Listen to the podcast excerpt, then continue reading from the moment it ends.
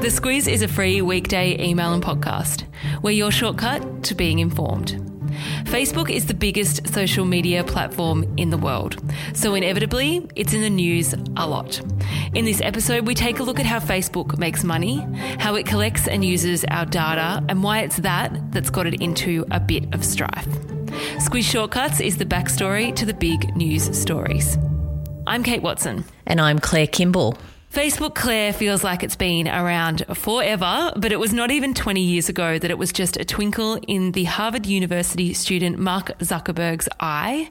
He, along with some mates, developed the idea of a social networking website that would allow Harvard students and eventually students at other universities to connect. Movies have been made about the development of Facebook, the people involved, the people burned, and the genius and drive of Mark Zuckerberg, who remains the chairman and chief executive officer of the company today. He is a billionaire a hundred times over because of the success of the platform. We could, of course, talk for ages about the genesis of Facebook, the iterations it went through, but there's so much more to cover. These days, it's a social media platform, but that's a bit like saying Apple makes computers or Amazon Amazon's an online retailer. Exactly. And Facebook sits with those giants as a game changer.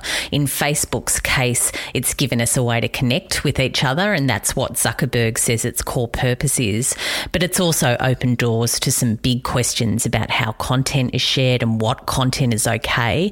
And of course, it's changed media and journalism forever by being hugely successful at sucking up advertising dollars. And given it doesn't charge users to sign up for an account, to access content, to connect with their friends, public figures, or the businesses they're interested in, those ad dollars really are its primary business model. That's right. Its business model is relatively simple, and that's advertising. It's a pretty successful one. They've hit the trifecta of high scale, high growth, and high profit margins that were unmatched by any tech company in the world a couple of years ago, it hit the dizzying heights of 50, 50, 50, 500. So, talking in US dollars, what that means is that it had $50 billion of annual revenue, was growing at 50% a year at a 50% operating margin. That made the company worth nearly $500 billion. Mm. In 2019, it generated $70 billion in revenue and today has a market valuation of just under $700 billion. Lots of big numbers.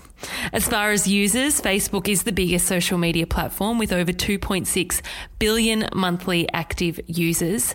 With that, Facebook knows a lot about consumers, which is why it's so super successful, but it's also raised questions, like whether they know too much. Let's take a look at that next. Everyone's experience on Facebook, Claire, is different. Your feed is likely filled with ads for 80s tribute bands and quite a few recipes, I'd say. Mine's full of, at the moment, ads for baby stuff. So, for an average user like you and me, what data does Facebook collect? Well, when you sign up for an account, you provide Facebook with a ton of information right there. Your profile includes things like your contact details, your friends, details on your relationships, education, and work profile.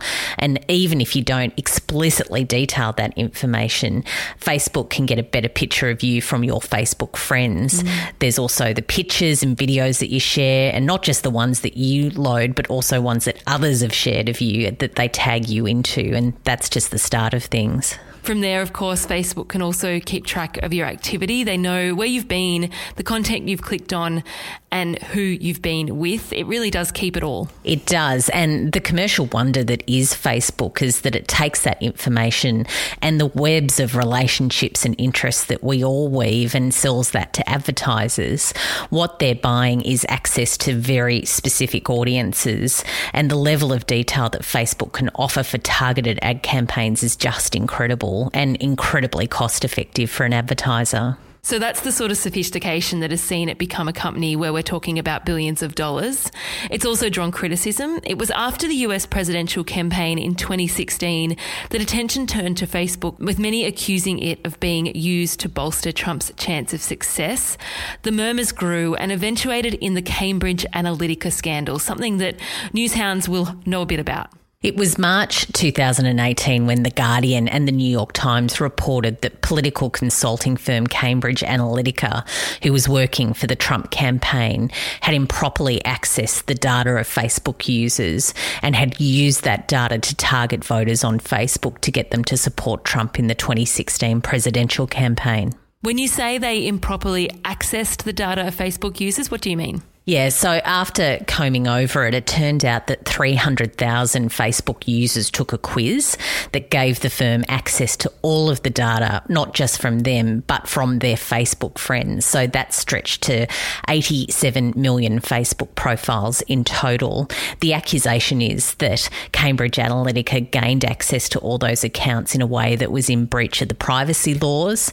Now, it's never really been clear whether the tactic actually worked and got people to vote for Trump Trump, but it certainly did raise a lot of questions about Facebook and its role. Yeah, something like this is pretty huge. Inevitably, it led to calls from lawmakers from across the world for Mark Zuckerberg to front up and answer questions. And look, he did turn up to a couple of US congressional hearings to do just that. It was his first time in the spotlight where he really had to explain Facebook to those who might seek to regulate it. And along with him looking quite nervous, it was also very clear that many of those charged with keeping citizens safe had very little idea about this brave new tech world. So from there, the Federal Trade Commission undertook an investigation. They're kind of like our competition watchdog, the ACCC.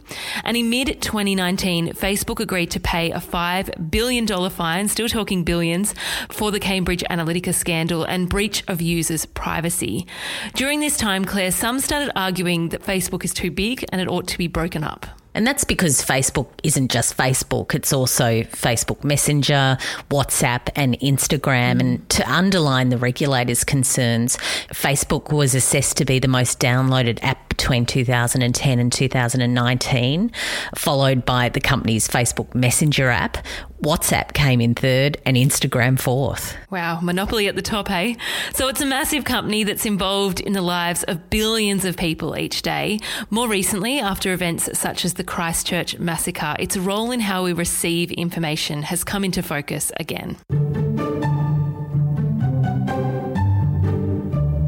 Much of the controversy Facebook has faced after that 2016 election has been about data, but the latest issue facing the social media platform is how it handles content. That's right. The content Facebook allows on its platform has been a discussion that's been live for a while. And you'd remember that it was Prime Minister Scott Morrison and Kiwi leader Jacinda Ardern who took proposals to other leading countries to limit violent content on social media platforms in the wake of the Christchurch mosque attacks.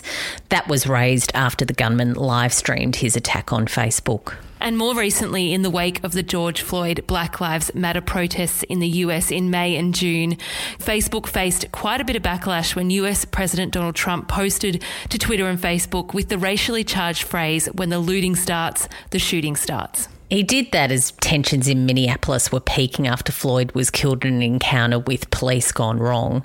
Now, Twitter limited the public's ability to view the president's tweets, saying that it violated the Twitter rules about glorifying violence, but Facebook left it up in keeping with its policies about free speech. And that's where the rub really is. Mark Zuckerberg's view up until now has been that it's not Facebook's job to moderate that sort of content. And Facebook's maintained that position for a long time under enormous pressure. And even still, they've largely held the line on their free speech credentials and mm. defended their position on running political ads too. They have budged somewhat, though. Mark Zuckerberg has said that Facebook would do more to look at ways it can stop campaigns with misinformation on the platform and also to moderate content to prevent hate from being spread on Facebook.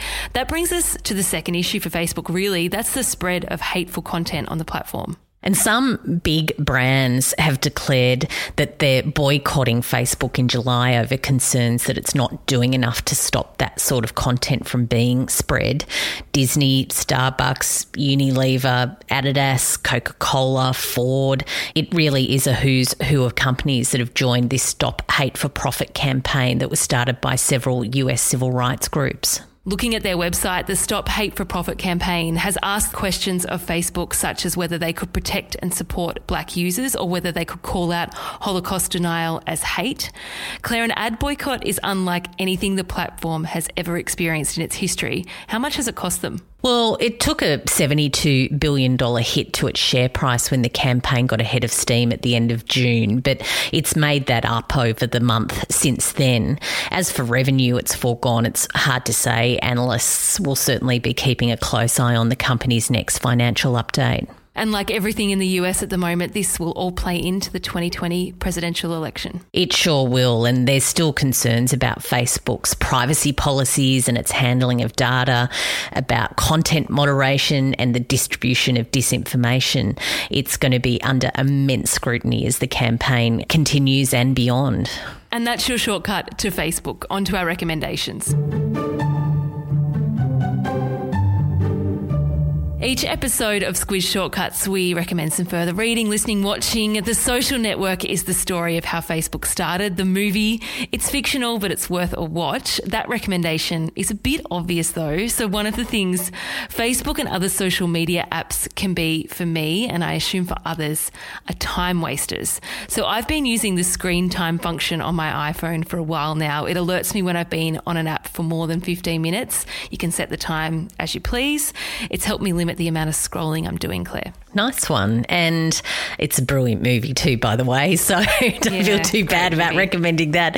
If you're anything like me, though, you're also interested in managing your data on Facebook, and then all of a sudden it gets too hard and you put your phone down. But yeah. I've got a link to the Off Facebook tool, which is a thing that Facebook gave users access to quite recently as a consequence of all of these inquiries. Mm. And what it does tell you is which companies are supplying Facebook with information about your other online activities. And for me, it was more than 1,400 companies, which I find just wow. incredible. But the tool really helps you tighten that up if you want to.